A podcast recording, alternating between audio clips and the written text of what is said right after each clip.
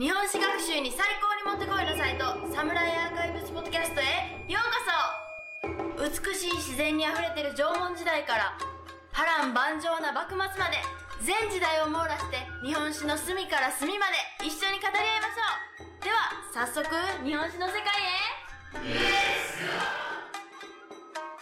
Hey, everybody, welcome back to the Samurai Archives podcast. And this is part two of our discussion on samurai families, houses, clans, names, etc. One of the, the things that Spafford starts his article off with is a house code um, by the Yuki house uh, that uh, says, like, as, as one of the, the punishments for disloyalty, that the name of the disloyal, you know, if there's a disloyal subordinate, the name of that subordinate will be wiped out, uh, which doesn't just mean they're they're going to take a you know an eraser and uh, write him out of out of their documents. I, I, mean, it means it's going to kill all their descendants uh, and, uh, and and eliminate them as you know a, a, a continuing member of the corporate house, right? So, you know, Spafford's point with this is that the the name, you know, that this is an example of not just okay, we're going to punish you. It's we're going to wipe your name out as a symbol of how important the name was to uh, the samurai, uh, and to and that they're you know doing things for their name, having their name continue, having you know uh, future future generations remember their name was so important to them that this was the punishment to completely get rid of your name. Which is pretty brutal. Yeah. Yeah. Yeah. Well, I, I think so many times, like we look at it, you know, coming from where, where, where we come from with our Western backgrounds, and we think of, you know, eliminating your name, and, and we focus on the whole, you know, killing of the family and the children and, and, and all, all that, which is bad in and of, its, of itself.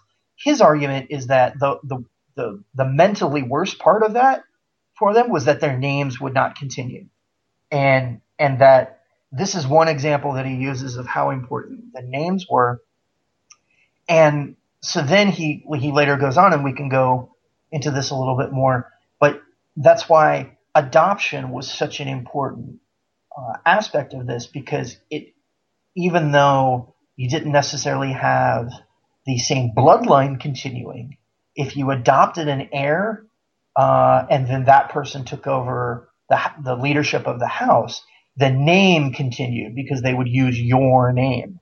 So then that, and that's really what was important to them. It wasn't that, you know, this be my genes that are passed along, uh, and, and remain in control. It was the, the name. And so I think, you know, that's one of those, those things that's different. If you look, if I, if you go back to my example of Europe, you know, well, the English kings when when when they didn't have an heir or whatever, instead of you know the next king coming you know sailing in a boat over from Germany, not have not speaking any uh, English and and uh, but you know oh well they're the ones that got the blood, so we have to make them the king. I, how much how much easier would it have been if, if the English king could say, you know, I don't have any sons kids of my own, but I'll adopt you and you'll be the next king. Think how many wars in Europe could have been, been avoided this way. But uh, yeah, the idea of uh, name is, is kind of foreign in, the Western world, I think, because when you think about it, just generally speaking, for any given person who has daughters or, or has no kids, they're not thinking, I need someone to carry on my family name. That's, that's not even really an issue. I mean, I, I can't even well, imagine it being such a. Someone has four daughters and no sons. I, I can't really imagine them in, in the West anyway saying, "Oh, I need I need one of you girls to marry some guy, and I'll adopt him and give him my name so that the name family name will continue." I, I certainly think you do see instances in the West where uh, you know in Europe and so on um, where where people are saying, you know, I want my family name to continue, or oh, of course you know, they protect do, the, it's protect not, the family name. But in that case, family name is synonymous with blood yeah, relations. Exactly. Exactly. You know, you, you, there's you, no. You got it. That was my point. Yeah. Whereas, uh, you know, in, in, in at least in the ie society of medieval Japan, um, that that wasn't that that wasn't the prime consideration. The prime consideration was actually by itself the name, and blood consideration was important. I mean, in most cases, you would have a blood relative, generally a son, uh, inherit as opposed to, you know, adopting someone uh, if if that was an option. Uh, though, as Spafford points out in his article, sometimes there were sons related, you know, uh, direct sons who were passed over in favor of an adopted heir uh, for a variety of reasons, mostly because you know the the, the daimyo or, whom, or, or whoever was the, the head of the uh, the house decided that the adopted heir was more capable of continuing the family name. But that's so that's like the perfect example of why of how it's different because that would be a total like even if you could conceive of adopting in a Western uh, noble house, and and it would only be if you didn't have heirs to pass it on.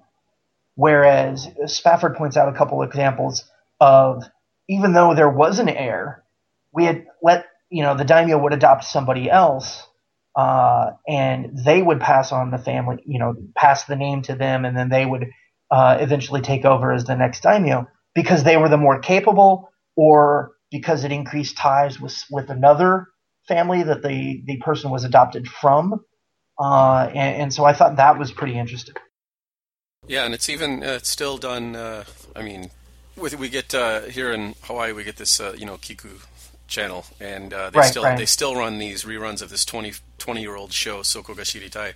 And uh, uh, you know, every now and then I'll catch that a lot, and every so often they'll have an episode something along the lines of like, "Oh, we've had this uh, this inn or this uh, noodle shop for 300 years, and my I only had two daughters, so we we had two. One of our daughters uh, our, had a husband that we adopted in, and so that we're able to continue the business. Right. You know, as right. if as if the business can only continue if there's a male heir to the the business. So it's pretty interesting that it, even today or 20 years ago. It's uh, still going on in Japan. Well, no, I would say that even continues. That that continues now. I mean, many families. I, I don't know that I'd say many, but I know that it, it does still continue. And I, I've met one or two people who um, the husband married into the family and then um, changed instead of you know the spouse the, or the wife changing her name to match the husband. The husband changed his name to match the uh, his wife's family so that, that the, the wife's family would continue in terms of having a male, uh, quote unquote, head of the household. Um, you know, specifically in cases where there were no no sons, uh, if it was just daughters. But um, but yeah, that's that's usually where you hear about it in the context is, um, you know, yeah, the the 300 year old noodle shop, and they want to make sure that the next generation carries it forward, um, or an inn, or or something like that. Um, I think stores, uh, like the big stores like Mitsukoshi or, uh, you know, like that, that have, con- that have been in existence for, uh, hundreds of years or companies like Mitsubishi.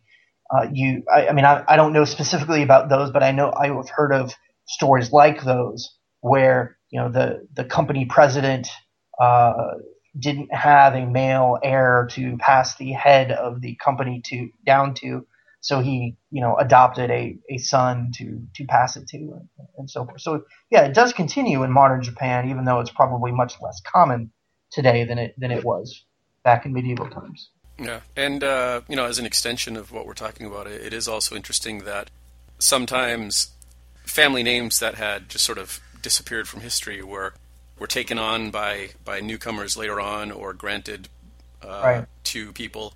Uh, you know, the the most common one is uh, the the ise, uh, as in uh, ise, I guess Nagauji or uh, Hojo Soun. Yes, ise Shinkuro Nagauji. And so he or his son anyway took on the Hojo name uh, to to invoke the, the I guess the memory of the, the Hojo that were intertwined with the, the imperial line, and which I, I, guess gives them an air of legitimacy themselves, even though they're just these random people that took on the name.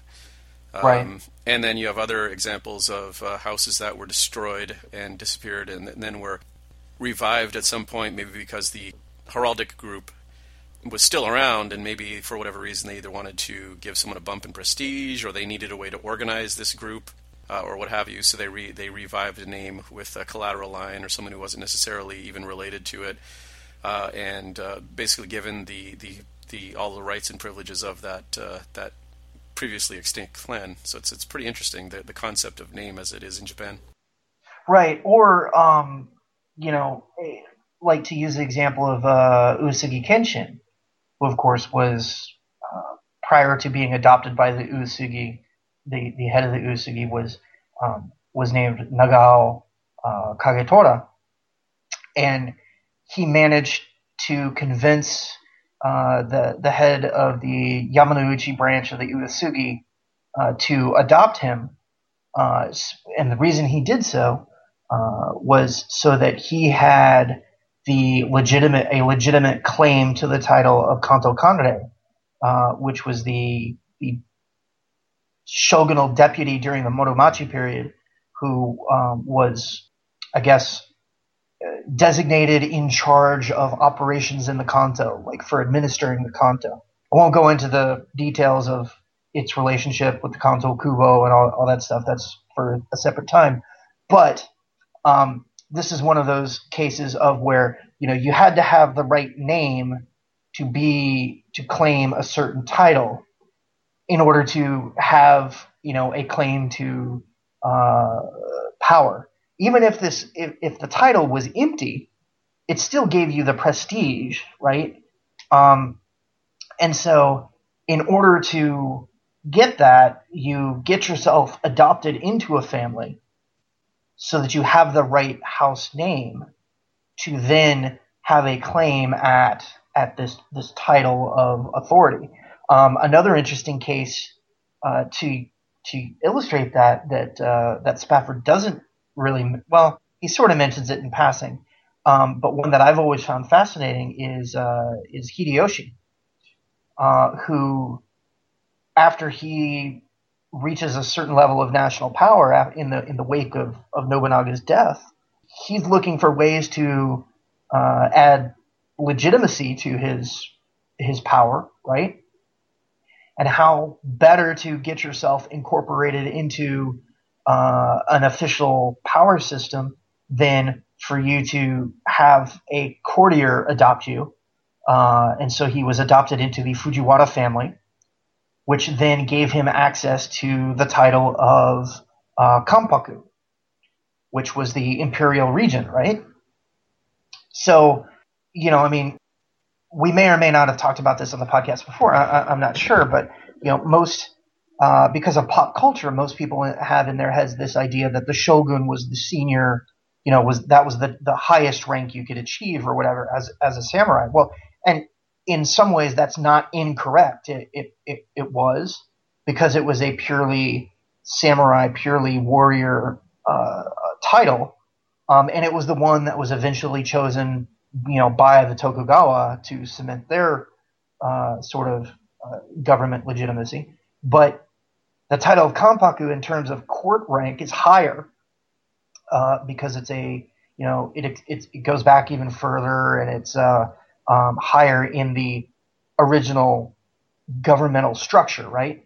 So uh, it actually has if, if you if you just compare them in terms of court rank and uh, and and legitimacy, he actually bypassed and jumped over the military system and went straight to you know the top by having himself having getting himself adopted into the Fujiwara family so he could take his title, um, which I, have always found you know fascinating.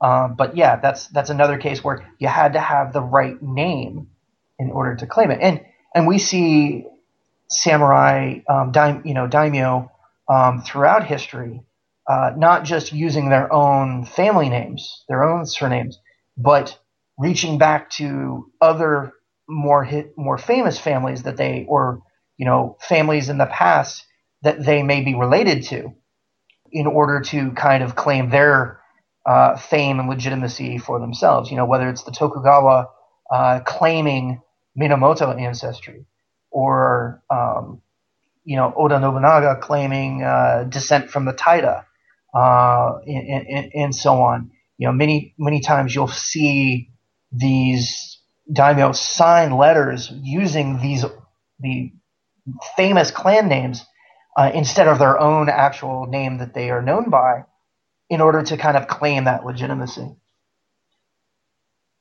Okay, so a couple of the examples that uh, Spafford uses in our, his article um, interest me, and, and, so I wanted to just kind of elaborate on them uh, for the audience. Is um, when it comes to uh, adoption, uh, he highlights two examples: the Mori family and the Hojo family. And I'll talk about the Mori first. Um, it's of course it's very well known, and much of our, our listeners will know that uh, you know Mori Motonari, uh, as he was uh, rising to power in the Chugoku region of uh, Western Japan, that he had you know he had three sons, um, and he famously had his two younger sons uh, adopted into families, other families within the region. Uh, the um, Kikkawa and uh... yeah, the Kikkawa and the and the and the Kobayakawa. You know, Kikkawa, uh, his son Motoharu was adopted into the Kikkawa family, and his son Takakage was adopted into the Kobayakawa family. Uh, and of course, his his eldest son Takamoto uh, remained as the heir of the Mori family. Um, and, and, this is interesting because this is a way to use adoption not necessarily to uh, provide continuity of your own house, but as a way to bind these other houses to your your own. Um, so they essentially what happens is, you know, he sent his sons to go be the heirs of their family, but um, instead of them then going being an independent and uh, heirs and and and ruling their um, independent houses and not being connected, they stayed connected to uh, to their their father Motonari, and so it brought their these these two independent houses underneath the Mori as subordinate houses. So it was almost as a way to kind of conquer these these two other houses without fighting them. In addition, I and, and Spafford doesn't mention this, but it was something that I that I noted uh, as he's as he's talking about it. It was a way that he could prevent any succession disputes within his own family mm, because right. he had you know he had he had these three sons. He actually okay, had a few and, more than three sons, but well, okay, but he, he had these the, the the these three sons, and instead of you know him dying and Takamoto succeeding as the head of the Mori, which didn't end up happening because Takamoto died before he did. Um, but anyway, um, but you know, instead of okay, Motonari dies, and now there's just this succession dispute because maybe one of the younger sons wants to fight the older son for. No, now they've been set up as the heads of their own houses, Indep- you know, quote unquote independent houses. Even though they're still underneath the Mori umbrella, they're they've got their own houses to be in charge of. So I, I thought that was a really interesting method to kind of manage both bringing other houses underneath your umbrella and also managing you know potential areas of friction with uh, uh, you know in terms of succession disputes. So yeah, I, I, thought that was really interesting. Oh yeah, and even even uh, in addition to being the heads of their own families, they're still subordinate to the Mori, so you right. sort of get the benefit of, of that subordination as well. Right now, he also talks about um, the Hojo as well, uh, who do the same thing with uh, Hojo Ujikuni marrying into the Fujita house, and um, the and Hojo Ujiteru marrying into the Oishi house, and again, kind of bringing these families underneath the Hojo uh, banner, so to speak, by by marrying into them and then becoming you know the heirs to those to those families. So um, when he's talking about the Hojo, he, he talks about it in terms of you know what did the the the individual family members, uh, Ujiteru uh, and um, uh, Uji Kuni, um, did they go and see themselves? Did they see themselves as Hojo, and did, did they see themselves as you know the Fujita or, or Oishi? Um, and he so he tracks kind of how they signed letters uh, in you know correspondence to different uh, different people, and and that they moved back and forth between using these names. And what what he finds, what his conclusion is, is that while they still uh, remained underneath the Hojo family, they did quite often use their adopted family names and, and giving the impression of considering themselves um, actual, you know, the actual head of this family, uh, as opposed to simply, yep, I'm, you know, Hojo Ujiteru, but I, I'm going to go in and, and actually, uh, you know, I'm going to be part of this family, but really I'm, I'm doing it just purely for, for the Hojo. So I, I thought that was interesting. Yeah, one other Oh yeah, okay. So one of the things that Spafford brings up towards the end of the article um, actually ties in well with uh, what we talked about in a previous uh, in a recent podcast with uh, Elijah Bender, uh, in that the you know he uses the term houseman, but the, the retainers of the uh, of the house. You know, we talked about part of the shift to the ie is that uh, these these indiv- you know subordinate uh, retainers uh, are, are, brought in and given a, a, a, larger kind of incentive to stay uh, in the you know to to have a stake in the house, right? Um, and that's how they get they get brought in and, and uh, coerced to to participate.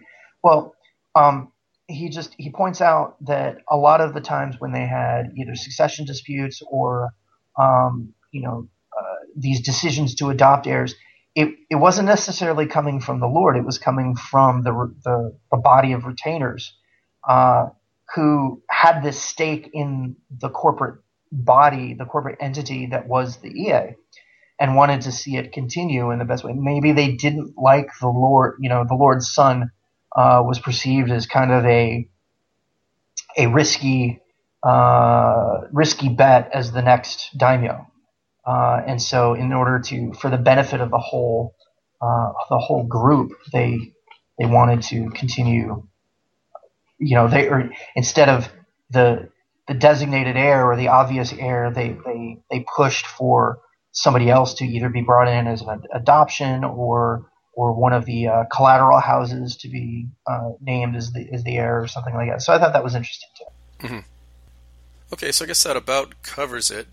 The the concept of the ie and the, the name during the Sengoku period and and prior. But uh, you know, really, I think it, it, the important thing to take away from it is the the whole concept of the name is is something uh, that um, not really apparent to you know someone from the West who, who really hadn't experienced it. But the idea that uh, you need someone, you need to continue the name, and it has to be if not a family member, it's got to be someone adopted because you've basically the idea that the name itself is an entity and it's not necessarily like you said earlier my, my, my genetics are what must be propagated, but it's my name must be propagated forward in time rather than my genetics, which is sort of an interesting concept. And then all of the everything that comes under that name, which is the the lands, the castle, the the retainers, the families, everyone everyone who is su- supporting it and supported by it, uh, are all counting on that name continuing. So it's sort of an interesting idea when you really look at it. Right. Yeah. No. I mean, I think we've I think we've done a. Uh, hopefully, uh, the listeners find it this as interesting as we do. It's one of these reasons. I mean, and I think we've talked about it before, but you know, as you go through uh, period documents or even uh, histories written later, and you just find the avalanche of names um, that uh, that that even one person is described as as 20 different names. This kind of gives a little bit of the insight into why names were changed.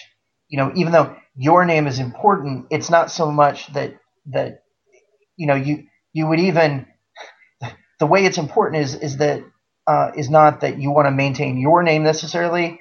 Um, it, you may even want to trade up uh, names, like kind of like we talked about Hideyoshi or, or, or someone. I mean, you know, your name was important unless you had access or an opportunity to get a better name, and, and then you did so uh, because it bettered your situation. So yeah, no, I, I just I, I, hope people have found it interesting and, and we explained it in a manner that uh, that made some sense, uh, and then we'll uh, we'll do this again sometime.